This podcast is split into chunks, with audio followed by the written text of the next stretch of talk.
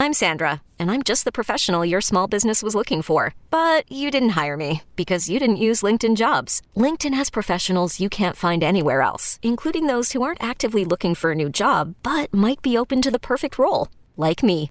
In a given month, over 70% of LinkedIn users don't visit other leading job sites. So if you're not looking on LinkedIn, you'll miss out on great candidates like Sandra.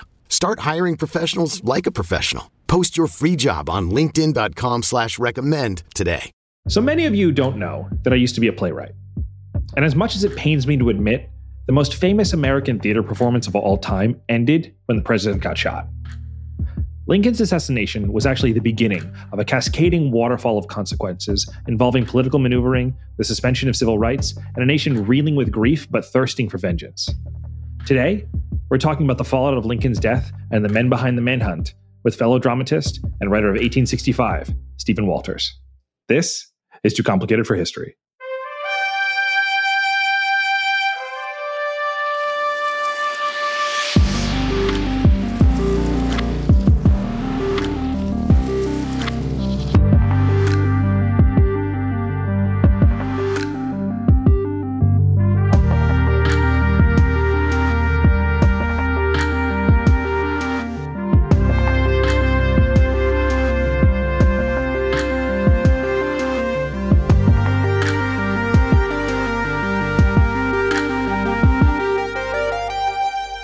Too Complicated for History. Today, we are joined by Steven Walters, the Chief Content Officer at Airship. He's also the co executive producer, co creator, and head writer of 1865, the audio drama, which centers around the Lincoln assassination. Uh, thanks for joining us, Steven. Thank you so much for having me. Uh, I think the first thing that uh, the general question that we wanted to touch on is why do you think that America is so still so interested in you know Lincoln's assassination? This is something that happened. Yeah, obviously it's very dramatic and a very big big event. Um, that happened a quite a long time ago. I think the reason that we are still so obsessed with it is because it was a time of so many firsts, right? Mm-hmm. You know, I mean, mm-hmm. obviously, mm-hmm. we as a culture have a you know we lean towards the conspiratorial. I mean that's that's always been something that i think we've been fascinated with as a as a people. Um, i think human beings have that tendency. Um, there's plenty of conspiracies swirling around the lincoln assassination. Um, and so i think that's part of it but but i think the historical reason is because it is this moment of so many firsts right? It's the first time that we've ever had a civil war hopefully the only time. You know it's the first assassination of a sitting president um, it's the first time that any president has ever tried to put a country back together in the wake of a civil war. It's and this sort of battle over how this process of reconstruction in the wake of the war is going to go is is what leads to the first impeachment of a of a U.S. president in American history. It's the first time that a woman is ever executed by the federal government.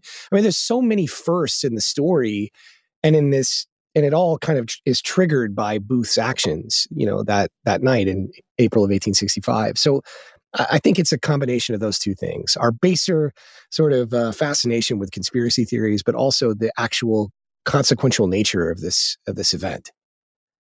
Yeah, and I think that another thing might be just the fact that everybody seems to be able to take sides on this one. I mean, like you're either a Lincoln fan or, you know, maybe a Booth uh, John Wilkes Booth fan, and so you're wait, able to wait, connect. There are, John, there are John Wilkes Booth fans. Apparently know, so, right? Apparently so. They exist. I'm not going to blow up anyone's spot, but someone Lynn and I work very closely with might be a fan of John Wilkes Booth. Yeah, whatever. Okay, I mean, like, well, I mean, I I hope that she is more of an Edwin Boother than a John Wilkes Boother, or and if she, and if she is a John Wilkes Boother, I hope she's more of a John Wilkes Boother pre April of 1865.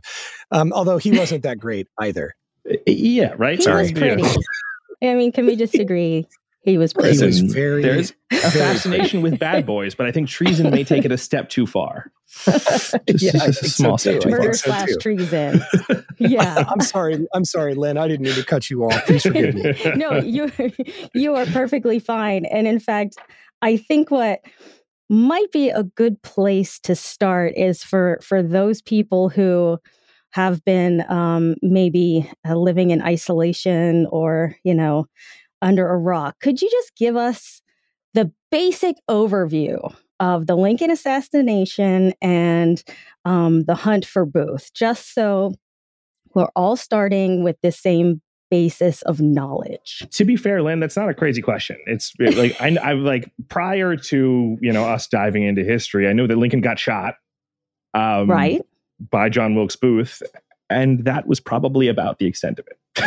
so you know, it's good, probably good to go through the the, the basics, Absolutely. timeline and stuff. Yeah, yeah. So I mean, I I think that first of all, I agree with with Isaac, I'm not sure that it is commonly known what the full facts of the Lincoln assassination are. It's much more complicated uh, than I think people imagine, or people. It's one of those things that people may think they know, but when you really dig into the research, you realize very quickly that you you just know the tip of the iceberg. But I would say that there are a fair amount of people out there who think Booth was a lone gunman right? Mm-hmm. And of course, we we know that's not true. We know that that Booth uh, operated uh, as part of uh, you know a, a conspiracy, a true conspiracy, um, not not one of the fake ones, one of the real ones. He was working with a group of co-conspirators, and Lincoln was not their only target. You know, that very night, uh, the the U.S. Secretary of State William Seward was was also attacked. He was stabbed multiple times. He he nearly died. Um, and there's some evidence to suggest that Andrew Johnson, the vice president who then became the president after Lincoln, that he was also a target. There's even some evidence that suggests that Lincoln's Secretary of War Edwin Stanton was mm-hmm. potentially a target. Uh, Booth did not act alone. He operated with a group of co-conspirators, and their goal was to cripple the United States government. You know, this is just a couple of days after Appomattox, right? The war, you know, that's another thing. It's like we we think of Appomattox as well the war was over. Well, that's not entirely true. There were still Confederate generals in the field fighting in the wake of Appomattox. Information traveled very slow. Some of them had not heard about Robert E. Lee's surrender. Some of them heard and continued to fight anyways. Um, and so this idea that the war was over and that it was all done and everything was over is sort of is sort of misguided, right? Um, and in the midst of you know the the question about what's going to happen in the wake of Lee's surrender, Booth and his co-conspirators attempt to cripple the government. We, we we get into this in the podcast, and historians will have all sorts of things to say about the things that I'm going to say today. Um, I want to make one disclaimer before we go any further. The disclaimer is is that I wrote a work of historical fiction, right? Mm-hmm. And because it's so in my bones and in my blood now, sometimes it's very hard for me to talk about this subject outside of the context of my piece of historical fiction. It is heavily researched. It is mm-hmm. absolutely mm-hmm. inspired by the facts, but it is not. If you go listen to 1865, it is not a work of nonfiction. And I feel like it's it's worth saying that. And a lot of what I'm saying, I'm going to be talking about 1865, the story. I'll do my mm-hmm. best to differentiate between these two things. But right now, I'm talking about real history. Um, you know, their goal at the time that Lincoln was assassinated, there was no process for electing a president other than the vice presidency and the secretary of state. That was as far as the line of secession went. And so if you killed all three of those people, there was no constitutional mechanism to even put a new president in power. Mm-hmm. And so there are some historians who believe, and you know, I think there's a lot of a lot of credence to this theory, um, there are some historians who believe that that this is what Booth and his co-conspirators were up to. They were actually trying to create and sow chaos at the highest levels of the American government to give the generals, the Confederate generals who had not yet surrendered, a chance to to rally, and you know, so that the the South would have an opportunity to to win the war. Mm-hmm. Um, and we don't have to guess at the reasons why Booth wanted the South to win the war. He he tells us, and the reason is is because he did not want black people to have the right to vote. Mm-hmm. Um, a couple of days before Booth killed Lincoln, he heard Lincoln make a speech advocating for what Booth called, and I quote, Negro citizenship. Booth said, By God, that's the last speech that man will ever make. So there's a lot of, you know, what I call lost causers out there. These are people that make up fake mythologies about, you know, what what the Civil War was fought about. Um, we don't have to wonder what Booth and his co-conspirators believed it was about. Just like we don't have to wonder what the Southern states believed it was about. They tell you. Mm-hmm. They tell mm-hmm. you in their articles of secession, where you usually find in the first paragraph of every single one of those states, one of the first grievances that they list is federal overreach on the question of slavery. So this is what's this is what this is all about. This is about the soul of the country. This is about what kind of country we're going to be. This is about whether the forces of progress are going to prevail over, you know, the forces of the status quo, which were very inhumane and immoral. That's my take on it anyway. No, there's probably some lost causers out there who would disagree adamantly. Pretty much anything you say in the history world, someone's going to disagree. So there's that's absolutely fine. It's something you just yeah. get used to, um, and it yeah. makes for more interesting conversations, honestly. And so you have yeah. um, the Lincoln assassination, you know, he's assassinated. And then you have these two dramatic things happening at the same time where they carry him to the house across the street from Ford's Theater and yeah. he's in the process of dying. But there also, all of a sudden, there's this huge manhunt for John Wilkes yeah. Booth and his co conspirators. Um, so could That's you give right. us just a little bit of information on on those two as well because those are also part of 1865 so the Civil War itself was, you know, arguably prosecuted not by Abraham Lincoln alone, but by Lincoln and his team of rivals. But mm-hmm. probably the most prominent figure, at least in Lincoln's cabinet, who made a huge impact on the outcome of the war, was his Secretary of War, Edwin M. Stanton. Mm-hmm. Um, Edwin M. Stanton also, in addition to helping Lincoln win the war, he also presided over the manhunt to uh, capture John Wilkes Booth and his co conspirators. And that begins just moments after after Lincoln is shot and taken to the Petersen house across the street. Um, it's the largest manhunt in U.S. history at the time, and uh, Stanton is the one pulling the levers, and he's the one um, giving the orders. And you know, I think a lot of people examine Edwin Stanton and this moment in history through a lens of libertarianism. Mm-hmm. If that makes sense, like I think that the quest, the moral question for some time about this story is you know when does the government go too far mm-hmm. when have they overstepped their constitutional hmm. authority you know wh- you know it's like it's this sort of like ends versus means question. You know it's like stanton wanted to find justice for lincoln but the things that stanton did to find that justice perhaps overstepped his constitutional rights. Stanton certainly did not have the right to declare martial law and yet he did right? He certainly didn't have the authority to override andrew johnson the the vice president who would who would be sworn in that very night but he did you know? He did a lot of things that he didn't really have the authority to do and he did them in the name of what he believed was right and this is this has traditionally been the, the sort of moral question that i think is explored. Uh, robert redford made a movie called the conspirator that it, that examines this Stanton through this very question of of civil liberties and the ends versus the means and when is when is the government going too far.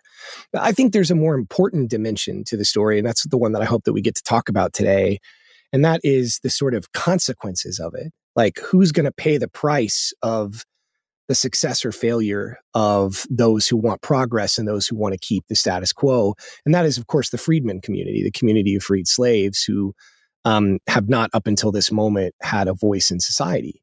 Now you have, you know, a, a dead president who certainly uh, collaborated with the radical Republicans in the North who were pushing for progress.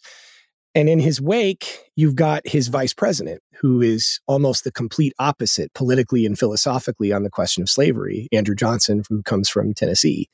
And now suddenly Andrew Johnson is in the seat of power and Edwin Stanton, who's a lifelong abolitionist, is in his cabinet and is trying to decide what to do. He has successfully prosecuted the war. He's trying to oversee the manhunt uh, to capture John Wilkes Booth and his co conspirators, but he's also trying to make sure that the radical Republicans in Congress who want progress and want rights for the freedmen, that they win this sort of question of what is Reconstruction going to look like? How are we going to put this country back together? Are we going to let the folks in the South who rebelled against us and started this war back into the seat of government? Are we going to let them write the laws of their own subjugation, as Stanton put it? Or are we going to create a process that they have to undergo in order to be readmitted? Um, Stanton wants to adopt a very punitive stance on Reconstruction. He wants the South to pay because they rebelled and they started this war. Um, he wants there to be a very strenuous process that they have to go through in order to gain readmittance into the government. He literally wants 50% of all of the citizens of those states in the South that rebelled, he wants them to sign loyalty oaths to the United States Constitution. There are some in Congress who want a lower threshold. They want, you know, closer to 10%. There's some question about where Lincoln fell on this, but there's a whole other group of people, mainly Democrats at the time, um, the Democratic Party, of course, looked very different back then than it looks today. Um, but these Democrats wanted no threshold. They wanted a policy of universal amnesty that all would be forgiven and that the southern states would be readmitted. So, so Stanton is not just overseeing this manhunt to try to find the people that killed Lincoln and tried to take out Seward and tried to potentially even take him out and Andrew Johnson. He's also having to kind of navigate this political war that's being waged in Congress. And all of it, in the balance of all of this, is the freedmen's community. So the stakes for Stanton are incredibly high. Hmm.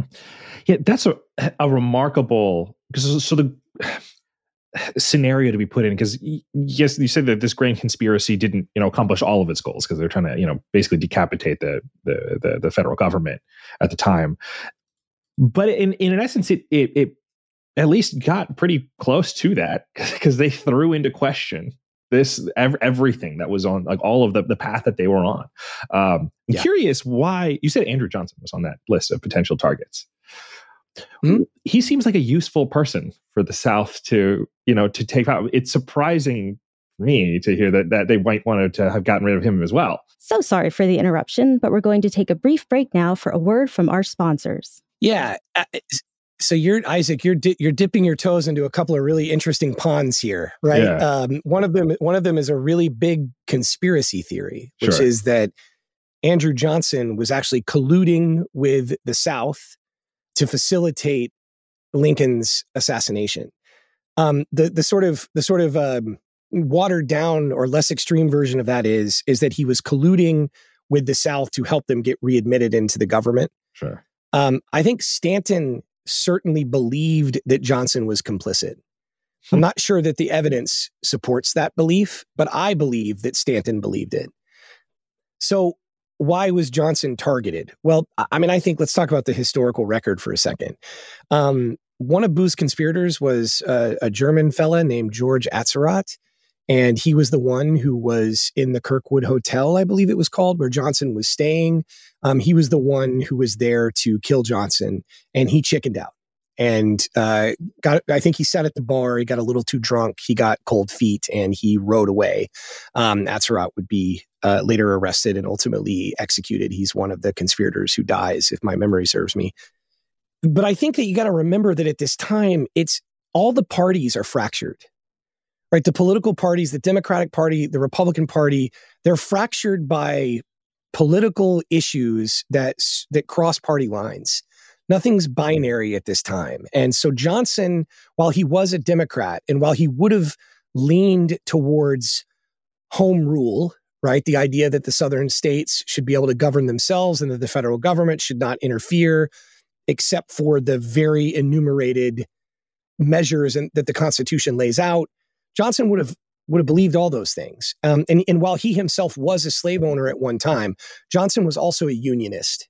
Mm. What that means is, is, is for, for listeners who don't know, is, is that means that in the lead up to the Civil War, Johnson was trying to prevent the war.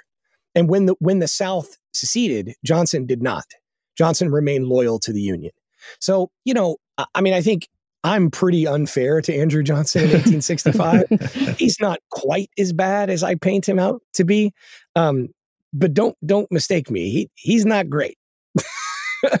um, but yeah, so I think that yeah, Johnson is valuable to the South certainly. Mm. You know, because he is willing to pardon all Confederate generals, officers, He's willing to pardon plantation owners who funded the rebellion. He's willing to basically say all is forgiven. And he's willing to let these former Confederate officers back into Congress immediately. No questions asked. Um, so, yes, he is certainly useful. Now, is he a useful idiot? or is he a, um, I don't know, a Manchurian candidate? I mean, these are all conspiracy theories. I think that the truth is always a little bit simpler, right? I think the truth is is that Johnson was an opportunist. You know, he was in a position of power. He saw his loyalties were to the South, uh, even though his political loyalties were to the Union. These were his people. He grew up among them. He right. wanted to unite the country. He actually probably wanted the same thing that Lincoln wanted, which was just to put the country back together and move on. Um, his policies were way more lenient. Um, and this is the main source of conflict between him and Edwin Stanton. Because, uh, like I mentioned before, Stanton's policies are not lenient, they're punitive. Stanton right. wants them to pay. And he truly did believe. I mean, Stanton believed that Booth and his conspirators were a part of, you know, the Confederate underground, right? That they were working at the direct behest of Jefferson Davis, who is the president of the Confederacy. I mean, this is what Stanton believes, and he seeks to prove it. He tries to prove it, and people die as a result of his attempt to prove it, but he doesn't prove it. That's such a um it seems like you're driving uh, home an idea that like it's such an emotional moment for Stanton, despite the fact that I think he's described yeah. as very like a very stoic or a relatively stoic figure, and for by some folks, like uh, you know, have, of having like being able to hold himself together in the in the um, when um, or at least I think the accounts are differing when Lincoln is actually assassinated, like how, how his emotional response to it. But regardless of what that is, like it, you're you're describing like a, an incredibly emotional uh, moment, an emotional drive being at the heart of uh, of of Stanton, um, and probably a lot of people at the time. So it doesn't actually surprise me that you wrote a piece of historical fiction to help illuminate this moment in time. Is there is there a reason why you went in that direction for 1865 versus versus like, hey, let's do something a little bit more, you know, straightforward, historical, you know, um, yeah, I can give you an answer to that. So in college, I, I studied theater at Baylor University, and my uh, co-creator Eric Archilla and I were in a theater history class, and we were assigned John Wilkes Booth as a topic for a research paper. Mm. And um, we were really grateful that we got it because everything else on the list was pretty boring. I mean, at that time in the American theater, there's not a whole lot going on. And uh, so we at least thought there would be something interesting there. And once we dug in on the research, we were like, look, this is a story. It's not an academic paper. And we were both playwrights. So we went to the professor and said, Hey, can we write a play? And for some reason they said yes. So we got to write a play instead of a research paper. Nice. We wrote a very bad play um, and then, you know, put it to, to the side and said, you know, we'll never come back to this again. But we did. We came back to it about 10 years later. Um, we applied for a grant. We got the grant. Uh, that that turned into a play called Booth, um, and that turned into a series of plays. Uh, one was called Mars, and the other was called Grant.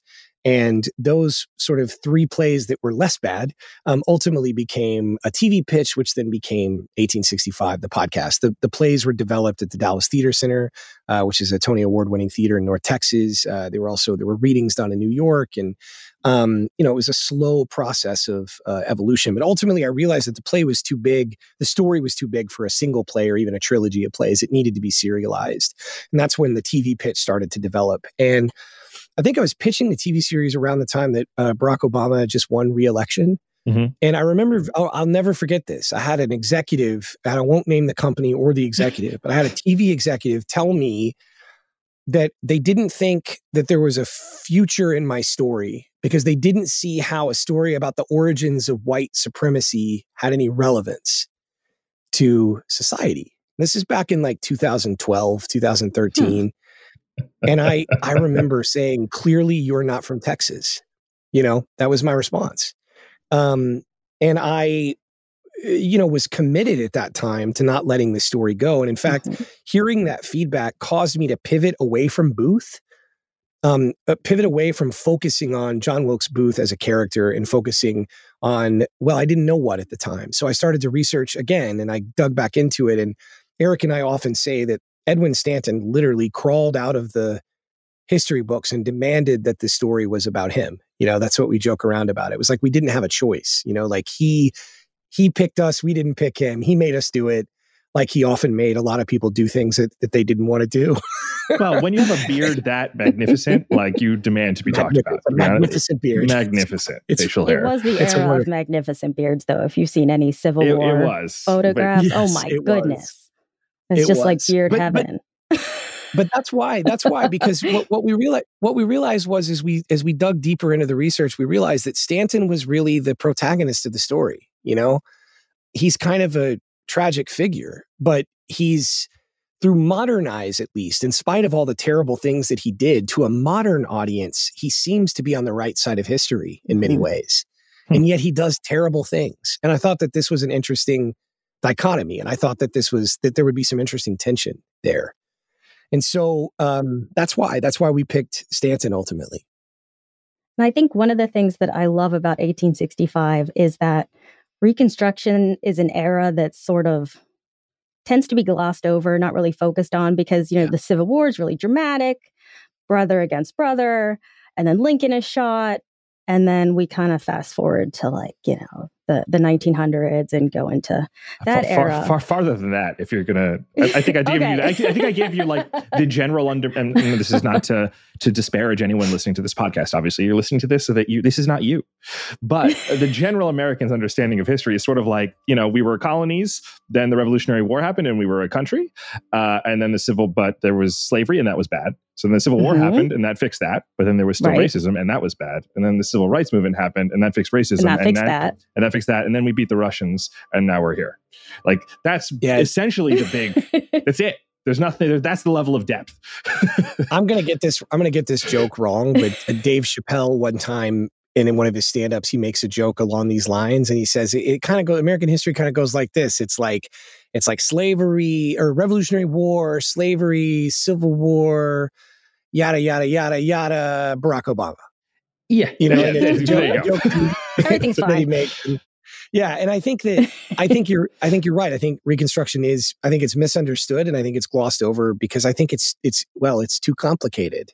You know, I mean, not exactly. to be on the nose about it, but it, it's a mess. It's one of those things that if someone could say who won the Civil War and you say the Union, it's not that cut and dry because if you really start to study, you know, what you're putting in 1865 and then what happened in Reconstruction, it does make yeah. you wonder what what did winning mean and what were yeah. the outcomes?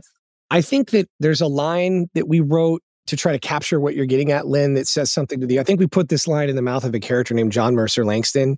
Um, and we had Langston say something to the effect of, We lost, no, we won the fight on the field of battle only to lose the war in its bloody aftermath. Mm-hmm. Right. So mm-hmm. it's like, it's yes, it's true that the Union prevailed. Yes, it's true that the sub that the rebel army, the Confederate army, was subjugated. Yes, it's true that there was a military occupation of the South, but it was very short lived. And um, the process of readmittance into the government. I mean, who, you know, you, you have to think about this, right? Like, if in the wake of World War II, if the Nazis had been allowed back into the government immediately, I mean, what what would that have done? You know, right. I mean, it, it would, it's, it's almost hard to fathom. And yet, that's what happened at the end of the Civil War. I mean, at the end of the Civil War, there were rebel generals in our government within 10 years of the war ending. And, and sooner. I mean, some of them, I think, as early as the election of, I think it's 1872. I'd have to check my facts on this, but it was pretty quick, you know? And, and you have, you know, the 13th, 14th, and 15th Amendments are passed, but now you have to enforce them. Mm-hmm. You know, it's like passing a law doesn't mean anything unless you enforce the law. Well, if you believe in home rule and you believe that the southern states are in charge of their own destiny and that they make their own laws and that the federal government cannot intercede, then the 13th and 14th and 15th amendments are meaningless. Right? And so exactly. you've got for the first time. You, I mean, you think think about this. You got the Department of Justice being born in this moment, specifically for the purpose of prosecuting violators of the 13th, 14th, and 15th Amendment, and that happens under General Grant, is my recollection of it. Mm-hmm. Um, I mean, this is you, you, have to understand that that the the government that we think of today is not the government that we had back then.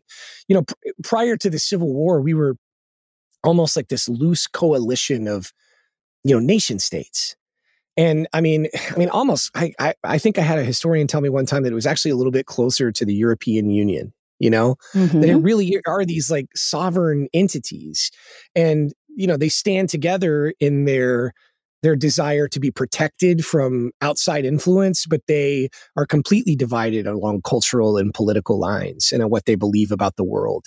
Hmm. And, and, I mean, it's in, and in the midst of all this you have this question of, well, what do we do now? We we beat them, but what now? Mm-hmm. And just think of how different it might have been if Lincoln had lived. Yes. I mean, you, I mean, if if if Lincoln had not been killed that night and Lincoln had presided over this process of Reconstruction, I often like to ask myself the question: What would it have looked like? Where would he where where would he have fallen? You know, w- would he have been punitive the way Stanton wanted him to be? Stanton was pushing Lincoln to be punitive. I mean, mm-hmm. Stanton was pushing Lincoln from day one. He was mm. trying to push Lincoln towards being the Lincoln that he became, the Lincoln that got him killed, right? Right. right. But which but which version of Lincoln would we have gotten? Would we have gotten malice towards none? Mm-hmm. I mean, th- this is another big question. Was malice towards none a strategy to bring about a Southern surrender? Right. Was it what he really believed, or was it just it was it just an olive branch to get them to stop killing each other? Right. You know, it's like uh, who knows? I mean, we don't really know which Lincoln we were going to get. And the sad thing is is I'm not sure it would have mattered. You know, I think that this this thing that's in our country, this original sin, the cancer is in the bones. And I mean, I think that this moment had to happen. But as far as glossing over Reconstruction, it's sad that that's the case mm-hmm. because this is the there. There are three inflection points, right? Three major inflection points in the story um, so far. What one of them is the original sin, right? The the third one is the civil rights movement, mm-hmm. right? We're probably living in the fourth one, FYI. But the, the but the one in the middle, that's Reconstruction. I mean, this was the moment where we could have fixed it. We right. could have gotten it right. We exactly. could have at least made, and we did make an attempt, but we failed. We failed. The the white men in power in the 1860s did not get the job done. Period. End of story. So sorry for the interruption, but we're going to take a brief break now for a word from our sponsors yeah, I think it's it's a shame that Reconstruction that the, you know is underexplored as a, as an era, or just you know, it doesn't have the same le- level of interest as the, you know the Civil War itself and things like the amount of times that I did a class on Gettysburg growing up, like you know, yeah. and and and, and uh, granted, I'm from Pennsylvania, so it sort of comes with the territory, but the yeah, yeah, yeah. but um, it's we are still living with some ramifications. Like we're living in the you know in the in the wake of reconstruction's failure. Uh, and it it, yeah. it needs to be understood in a way that that any sort of wound needs to be understood. The healing like you know the healing process never really took place. Uh, yeah and, and earlier earlier you're right the, there was there was the healing never took place but also you know the promises were unfulfilled right, right? i mean the you know to the freedmen Mm-hmm. I mean, this is one Absolutely. of the things that gets lost when people talk about this story is that, you know, this question of like punitive versus leniency is not just about who gets to be in the halls of power. That's a that's a part of it. It's also about land. Right? I mean, 40 acres and a mule. We all know this saying. It has a very pejorative connotation in the 1960s and beyond. I mean, you have you know, civil rights leaders like Stokely Carmichael that used to deride that that phrase 40 acres and a mule but you have to think that at the time, 40 acres and a mule would have changed these folks' life. It would not have it, it, would not have made up for the sin of slavery. There's no amount of reparations that can ever make up for the original sin. There's hmm. there's no way to fix that. That that's that sin is with us now. And there's nothing that we can do for black Americans today to make up for it. I'm not saying that we shouldn't try. I'm just saying there's no amount that's sufficient. I mean, generational wealth was completely eradicated by the policies put in place in the wake of the Civil War, by the Black Codes, by Jim Crow. Mm-hmm. I mean, it's like there's, there's slavery was bad enough, but then policies were put in place to just, you know, slavery without the chains, to, to prevent Black people exactly. from moving up in society. And the promises of the Lincoln administration, 40 acres and a mule being one of them, though that land was going to be confiscated. It was. It was confiscated from Southern plantation owners. And it was mm-hmm. going to be redistributed to freedmen in the South.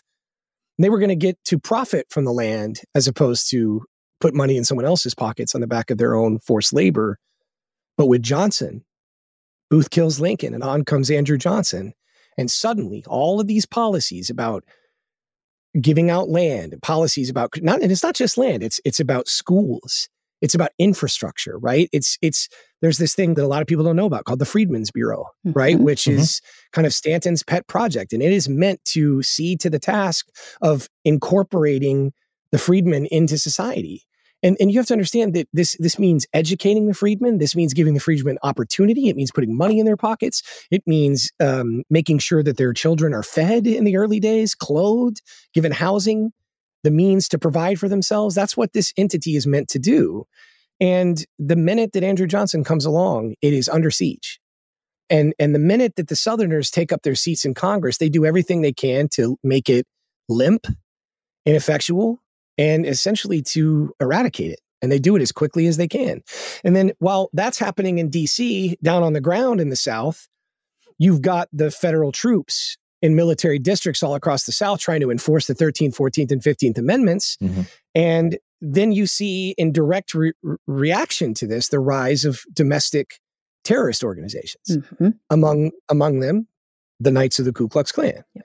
who appear as early as 1868 because in 1868 in the south the democrats got shellacked and the republicans just absolutely decimated them and you see a direct reaction to that. And then what you see in the election of 1872 is an increase in these organizations.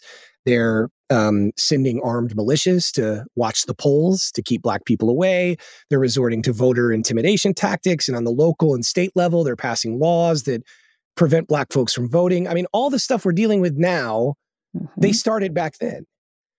And Edwin Stanton, this entire time, is saying, no, no, he wants to put his boot, the union, this is a quote, to put the union's boot on their throat, right? He's like, the war is not over yet. We haven't won yet. If we stop now, we lose. Um, but Stanton's fighting a battle he can't win. You know, he he can't do it alone. And even his colleagues in, you know, the radical Republicans in Congress, they they can't agree among themselves about how to do it, about what's too far. Mm-hmm. And you have to understand that by the by the standards of today, all these people are white supremacists. By the standards of today. Right. Right? By our modern understanding of it. Now, at the time, this is not true. These these people are trying, they're understanding that this has to be fixed, that this this great sin has to be undone, but they don't have the means to do it. They don't know how to do it. They can't agree on the ways to do it and they're dealing with a really insidious foe that will stop at nothing to thwart their attempts to to enforce these laws. You've got you've got black militia captains being lynched. You know, you've got uh, you've got uh, white domestic terrorist organizations wreaking havoc across freedmen's communities across the South. You've got them burning churches and schools to the ground. I mean, this is all happening right after the Civil War. This is not fiction, by the way. No. These are all facts. Oh, these absolutely. are yeah. I just want to make one clarification for those listening, just to just to, in case anyone was wondering about the the the titles of the parties at the time, uh, Republicans versus Democrats, yeah. because it, the, using them, uh, Stevens using them in the, terms of they that they you know in in the reality of that they existed then, but the basically who was conservative and who was progressive and liberal were were, were swapped for for to put it in layman's terms currently. Um, you know, the Republicans was the, yeah. was, was, like just is, a, is an easy way to understand it. It's the, the the Democrats were the conservative party and the Republicans were the less conservative party. They were the ones that were you know for progress and for change and for you know reformation of the government in, in various ways. But you also uh, have even even inside the Republican Party though you have you know what what would later be called the sort of Grant what I call the Grant men. That's mm-hmm. the easiest way to to put it. These are kind of the moderate uh, Republicans. These are these are people who are broadly in favor of enforcing the 13th, 14th, and 15th Amendments, right? But not necessarily. It's this. I'm trying to think of the modern equivalent of this, right? Like the radical Republicans are sort of like Bernie Sanders, and the moderate Republicans are, you know, what I call the Grant men are sort of like Joe Biden, right? Mm. That's that's it's not it's not a one to one analog, but, right. but you're correct. I mean, you're you're correct. That broadly speaking, when it comes to social issues, the parties are kind of it's like it's opposite. Yeah, inverse. Um, but I'll tell you something that is not something that people want to talk about. They don't oh, like no. it. You know, one of the the things that we st- stick our our our flag in or plant our flag in is that that that is just the truth of the matter of the time, right? And then the truth of the matter of, of, of how the things happen. And you know, I don't disagree with you because. Yeah. Well, because I mean, for those, if, if there's anybody listening to this who doubts that this is true, just Google American political party systems and look at the eras of American history and the moments when party realignments occur. Mm. Um, and if and that's all you have to do is research party realignments mm-hmm. in American history, and you will you will see that this is not fiction. This is not this is not the you know the woke professors of the world you know, getting together in their secret Illuminati meetings, you know, trying to rewrite history and make you believe in critical race theory, you will see that this is just what happened. There are major events in history that cause major shifts in party alignment. And we're living through one right now. I mean, we, you can't see it. You never know the outcome of the story when you're standing in the middle of it. So we don't know what the outcome of this party tension that we're experiencing right now is. But yeah. I, I, would say that the election of Donald Trump will be looked back on by historians as one of those pivotal moments that forces a realignment. And I think the mm-hmm. assassination of Abraham Lincoln was absolutely one of those moments. Um, you, the, the telltale signs of this are when you start to see a lot of party defection, people mm-hmm. becoming independents, people moving from one party to the other party. Um, when you see parties that have extreme disagreements on uh, the core issues of their party platform, um, for example, you might look at the Republican Party's primary from the last election or the one before, or pay attention to the one that's coming. And I think you'll see that the Republican Party is fractured and it is hanging on by a thread right? This is not about the label of republicanism. This is about values and foundations and what do we believe and what do we stand for. The, the party split in component parts. And as Lincoln said, divided house and so forth. Absolutely. Yeah, these points of flux, I think, is part of the reason why, or understanding the world in which we live and these points of fluctuation is part of the reason why, you know, Lynn and I even do this podcast. It's part of the reason why we're interested in history is because as much as things are different, that you know, stuff like this has happened before. There mm-hmm. have been fractures, there have been realignments, yeah. there have been momentous essentially world changing events that bas- that changed yeah. the entire framework and paradigm by which people lived and that and understanding how those actually occurred the reality of what happened is i think at least it helps me make some sense of the world that I that I that we currently live in. And but before there's we move on to um, uh, there was one sure. thing that you brought up during yeah. uh, uh, when you were talking about what how Reconstruction went, and it was about forty During acres. My, inco- my incoherent rambling. it, was coherent. it was coherent. I would hesitate to call it a rambling, but it was borderline. Uh, but the um, uh, no, it was it, there was a ton a ton of value there, but like valuable you know uh, stuff history there. But the one thing that I wanted to uh, you brought up that was forty acres and a mule, and I think that the yep. um, it being a pejorative sort of phrase that that since the 1960s is is, is you know true. But uh, Lynn, maybe you could talk a, little bit about what land meant because proper like the land at the time in the early americas is mm-hmm. it's part of the reason why we exist it's so integral to what the way like what americanism was at the time and what it meant to be somebody and what it meant to move through the world and be an individual and a person like it's so so integral that like the the life, liberty, and the pursuit of happiness is based on life, liberty, and property. It's John Locke. Exactly. Pro- property meant land. It went, meant a place exactly. that is your own. It was everything. Uh, Lynn, could you expand a little bit about the, the importance of of land and what that would have meant to? Because you're you're right in saying that that would have been cha- life changing, but I think it's in more more than just in the practicality of like, hey, we know land is you know property values are crazy and land would have been worth a lot of money. There's a symbolic nature to like I'm a person right. who was able to own a piece of a plot of dirt on the earth. Right. I mean, land was wealth, but it was also your ability to have your own independence. You could, you know, grow your own food. You could have uh, cattle. You could grow fibers that you could then spin and make clothes. I mean, it was, it essentially gave you your own independence in a way that you couldn't be given from the government or from the the British crown. And so to be offered that, it's it's hard to describe.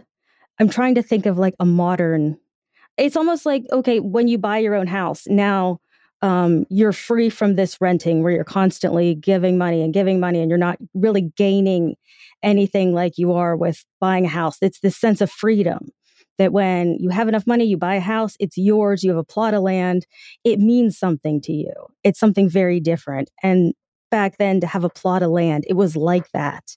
It meant that you had a form of independence that otherwise you're depending on others for everything. And of course, when you're enslaved, you technically can't own anything because under law, you are a form of property and everything you own is owned by your owner, essentially. So it's sort of the ultimate way of moving from enslaved to an independent citizen and to actually be a citizen rather than just somebody who is existing in a nation. I, I, I want to add to this uh, to tie this back to Stanton and kind of bring this full circle. Mm-hmm. You also have to remember that at the time, 40 acres and a mule was not something that white men in power came up with out of nowhere. Um, right most people think of, I just wanted to look this up real quick to make sure I had it right. Most people think the origins of 40 Acres and a Mule came from General William T. Sherman's Special Field Order number 15, mm-hmm. which was issued in January of 1865. But actually, and that's true, he did issue that order, and that was the first time that the federal government had made such an order. But four days prior to that, Edwin Stanton and General Sherman sat down in a meeting hall in Savannah, Georgia, with 20 leaders of the Black community. And. Stanton asked, and, and Sherman, they presided over this meeting and they asked these black leaders in Savannah, they said, What do you want? And their answer was uniformly land. Mm-hmm. So you have to, so it's like, you know, don't take it from us academically that contextually at this time that this was huge. Take take it from the mouths of the black folks who lived and breathed that era and that time. Love they it. knew what land meant. They knew that it was the keys to everything, to to generational wealth, mm-hmm. to the right to vote, to uh, getting the black community sewn into the fabric of society not as property but as citizens and and that's that's why this this issue of reconstruction was it really did center around this question of land and the Freedmen's Bureau and how to introduce this new population into society. And Stanton's right there at the heart of that. He's in that meeting with Sherman and he's he's asking the question, you know? Um, and I think that this it's you know, that's not an inconsequential thing. Not at all. And I was hoping we could get back to a little bit closer to how we got to this reconstruction. So you've got Edwin Stanton, who clearly disagrees with um, Andrew Johnson, who is now becoming president. And yeah. wouldn't Johnson want to get rid of Stanton? So what what happened there? We don't know. Um, you know, probably like I said, uh, you know, Occam's razor. It's probably that um, you know Johnson wanted to keep a sense of. Um, oh Lord, my brain just fritzed. Continuity. What is the word? Continuity. Thank you, Isaac. You're welcome. I'm so sorry. You're welcome. I, mean, I hope that the editor. I, I, hope the editor punishes me by leaving that in. It, it, um, it, no, I'll tell you that doesn't get any better when you have a kid. That that that, yeah. that, that occurrence. no, I know it. No, but I think it's probably about continuity. You know, mm-hmm. I mean, you gotta you gotta think like I, in my characterization of Johnson. You know, it's it's much a it's a much darker reason. It's about political machinations. It's all these things. But I think the truth is simpler. I think that he wanted continuity, and um, you know, I think he thought for a time that him and Stanton might be able to work together. Mm-hmm. You know, Stanton had been very loyal to Lincoln. Johnson was, I think this is an accurate statement. Johnson was the kind of guy that wanted people to be loyal to him.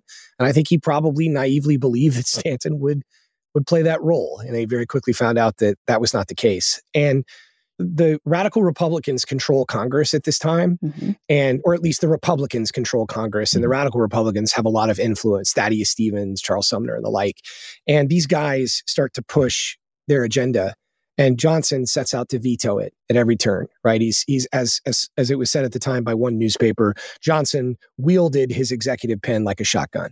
Hmm. And so every time the Republicans in Congress are moving the needle forward, he is vetoing them down. And Stanton is working behind the scenes to basically thwart Johnson, to try to convince him to pass things that Johnson doesn't want to pass. And he's sort of, um, you know, he's he's sometimes playing the part of a loyal servant to Johnson's face and then sticking the knife in behind his back. He's absolutely working in concert with the radical Republicans to, as I characterize it in 1865, finish what Lincoln started. Um, I don't know that that's a historically accurate statement, but I do think that Stanton's goals are pretty plain. I mean, Stanton wants to see the 13th, 14th, and 15th um, amendments pass, and he wants to see those laws uh, prosecuted. Hmm. Did so, I answer the question? Lynn? Oh, absolutely.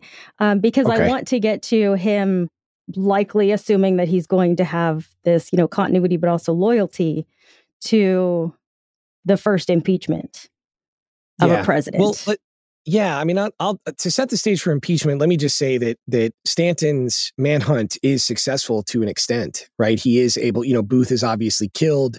Many of uh, his conspirators are captured. Four of them, I believe, are executed.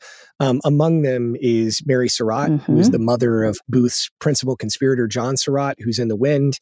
Um, I believe by the time Mary is executed, uh, John has fled the country. I, he he at some point, this is true he ends up being a member of the papal guard. He guards the Pope.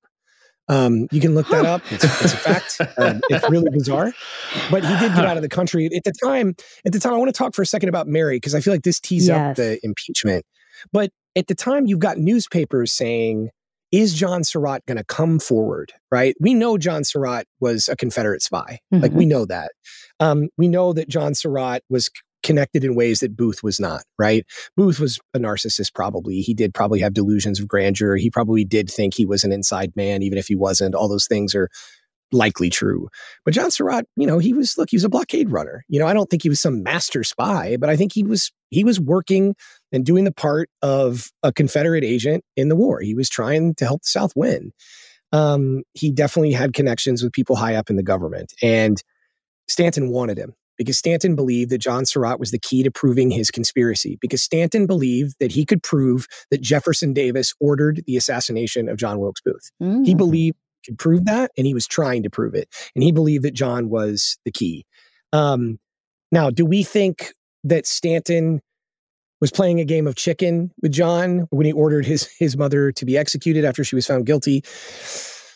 We don't know. There's right. a lot of really com- complicated history around the execution of Mary Surratt. We don't really know what Stanton's motivations were. I again, I think the simplest explanation is I think Stanton believed she was guilty, and I think Stanton believed that anybody who was guilty of helping Booth do what he did deserved to die. That's that's what I think. Mm-hmm. But then you ask yourself, well, why didn't some of the other conspirators? Why did Dr. Mudd, who helped tend to Booth's broken leg, mm-hmm. why did he get sent to the Dry Tortugas prison? Right why was he not executed? Mm-hmm. And so it, mm-hmm. it, does. There's no. It's it's it's it's messy. It's complicated. There's no easy answer. But in the end, Mary, who's probably crime. I mean, look, I think you could probably write in a play a version of Mary where she's like a mustache twirling villain. Um, I think Mary was. It's probably simpler. I think she loved her son. I think she was trying to protect her son.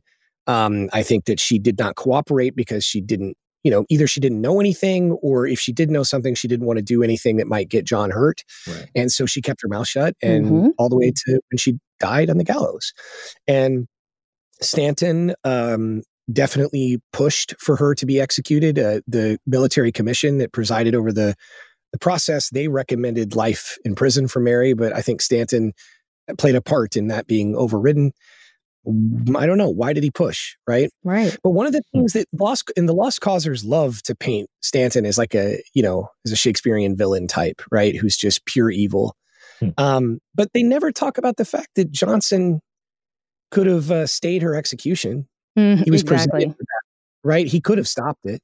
And then the Lost Causers go, well, yeah, well, that's because Stanton hid the the order, the stay of execution order, on under a stack of papers, and Johnson never saw it, right? They come up with this like crazy story based on some anecdotal, I don't know, evidence, if we want to call it that. I don't think we should, but but it's like, look, he's the president. You know, he doesn't need somebody to bring him a piece of paper. Right.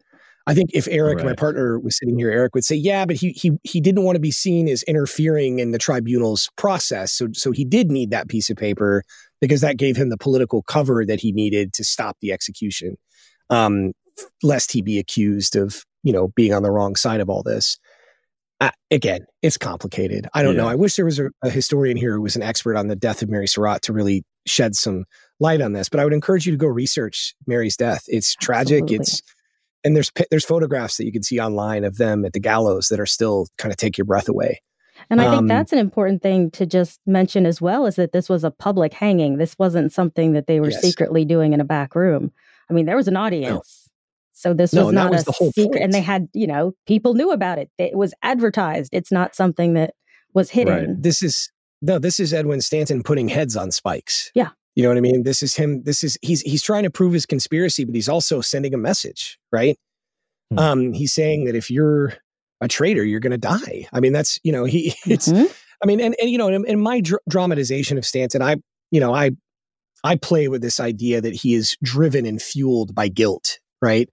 Hmm. um, because Lincoln had requested right. that he have security that night at the Ford. Stanton denied him that security, which actually, interestingly, is the source of all these conspiracies that Stanton actually had something to do with Lincoln being killed because he denied him security, which is just ludicrous, mm-hmm. you know. Mm-hmm. But, um, but I, but I don't know. As a, as a as a drama, that's a really great motivator for Stanton to to take things too far. Is he, that he's being driven by guilt, and who knows what the truth is? I don't know. But I know that Stanton believed that his military tribunal that he was not just trying the conspirators, that what he was actually doing is he was prosecuting the Confederacy.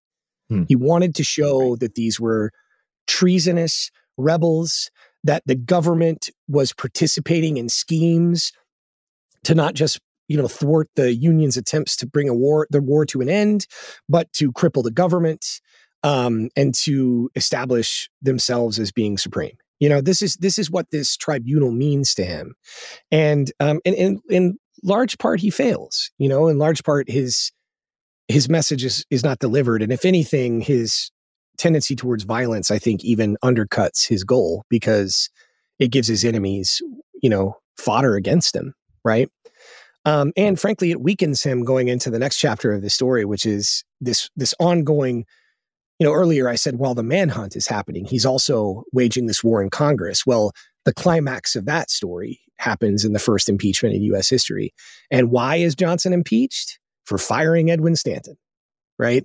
Um, this has a lot of parallels to you know Stanton. I've people have compared him to Dick Cheney, and and he there are some you know if you look at Dick Cheney post 9-11, you know there's some parallels to be drawn there as far as like superseding presidential authority, mm-hmm. you know taking the bull by the horns as they say in Texas.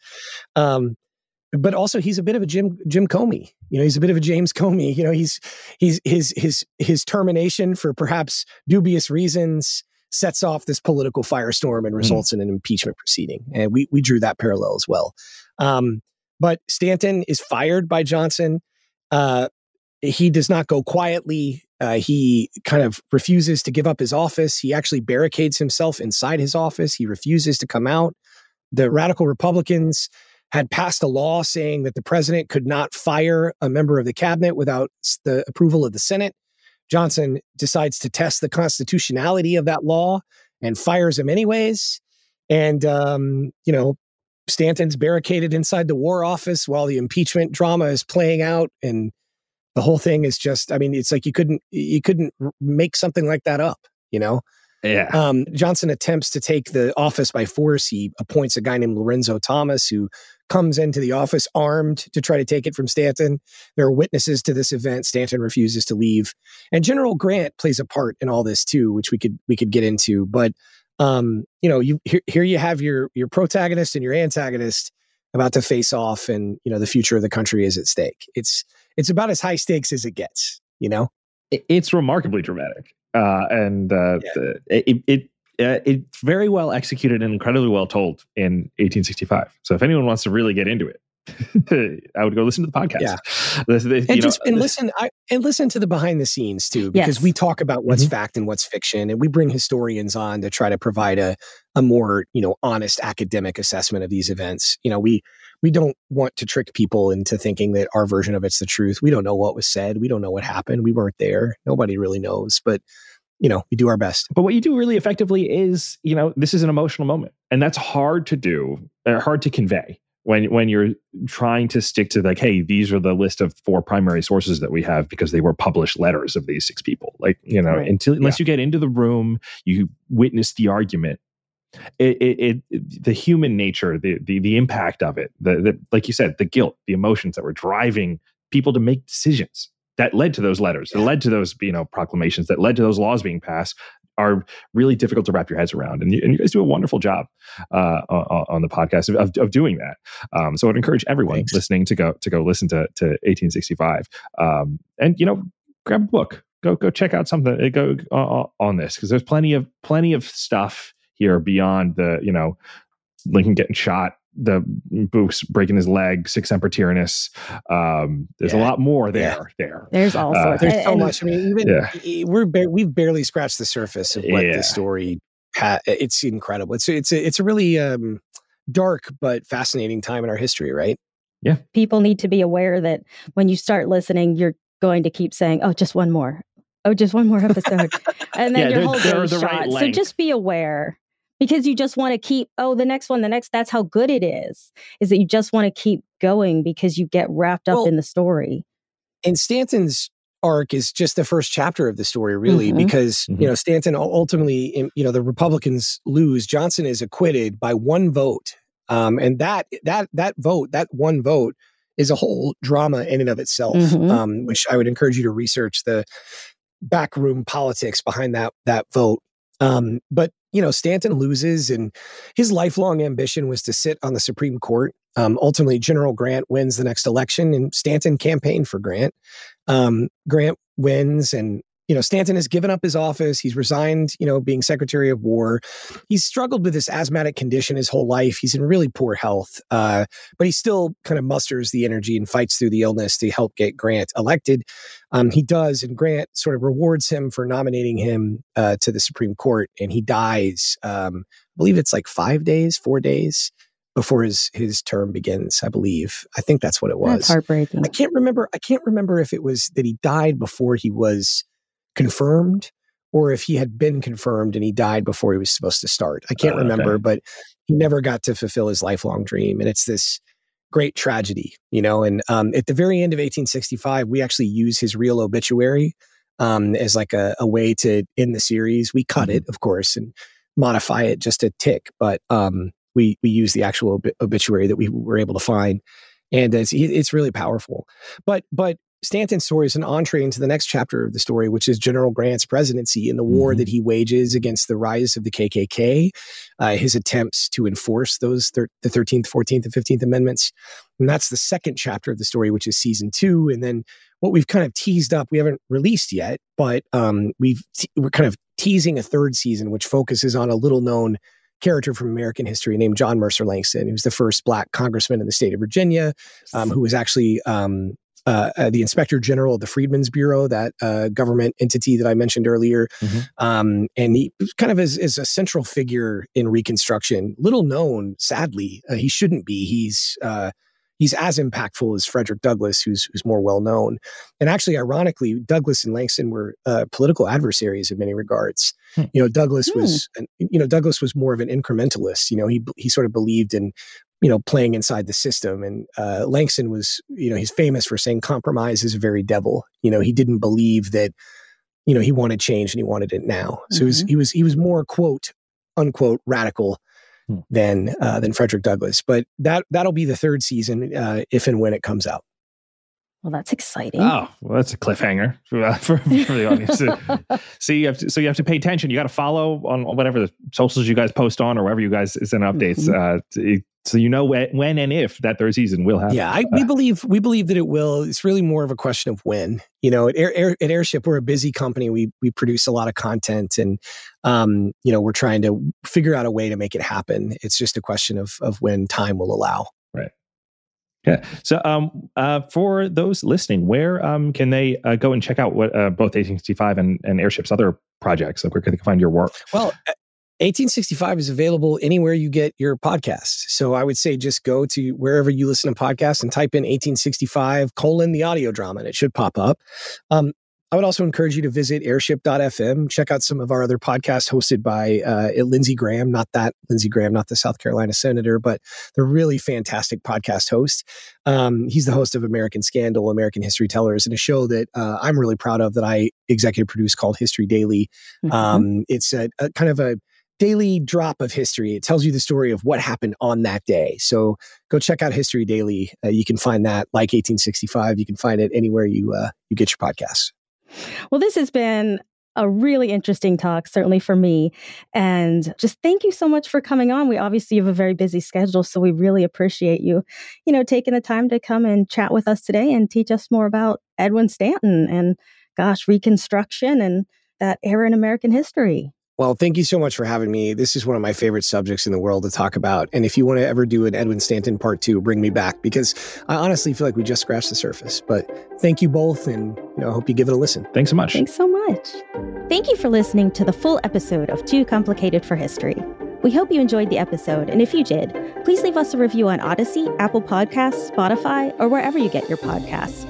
Be sure to follow us on our social media platforms at 2C4H underscore podcast or check out the link in the description. This will keep you in the loop for show updates, new episodes, and exclusive content. Too Complicated for History is a podcast from Primary Source Media, produced by Patrick Long and Lynn Price Robbins, edited and mixed by Curtis Fritch, opening theme music by Sheena Biratello.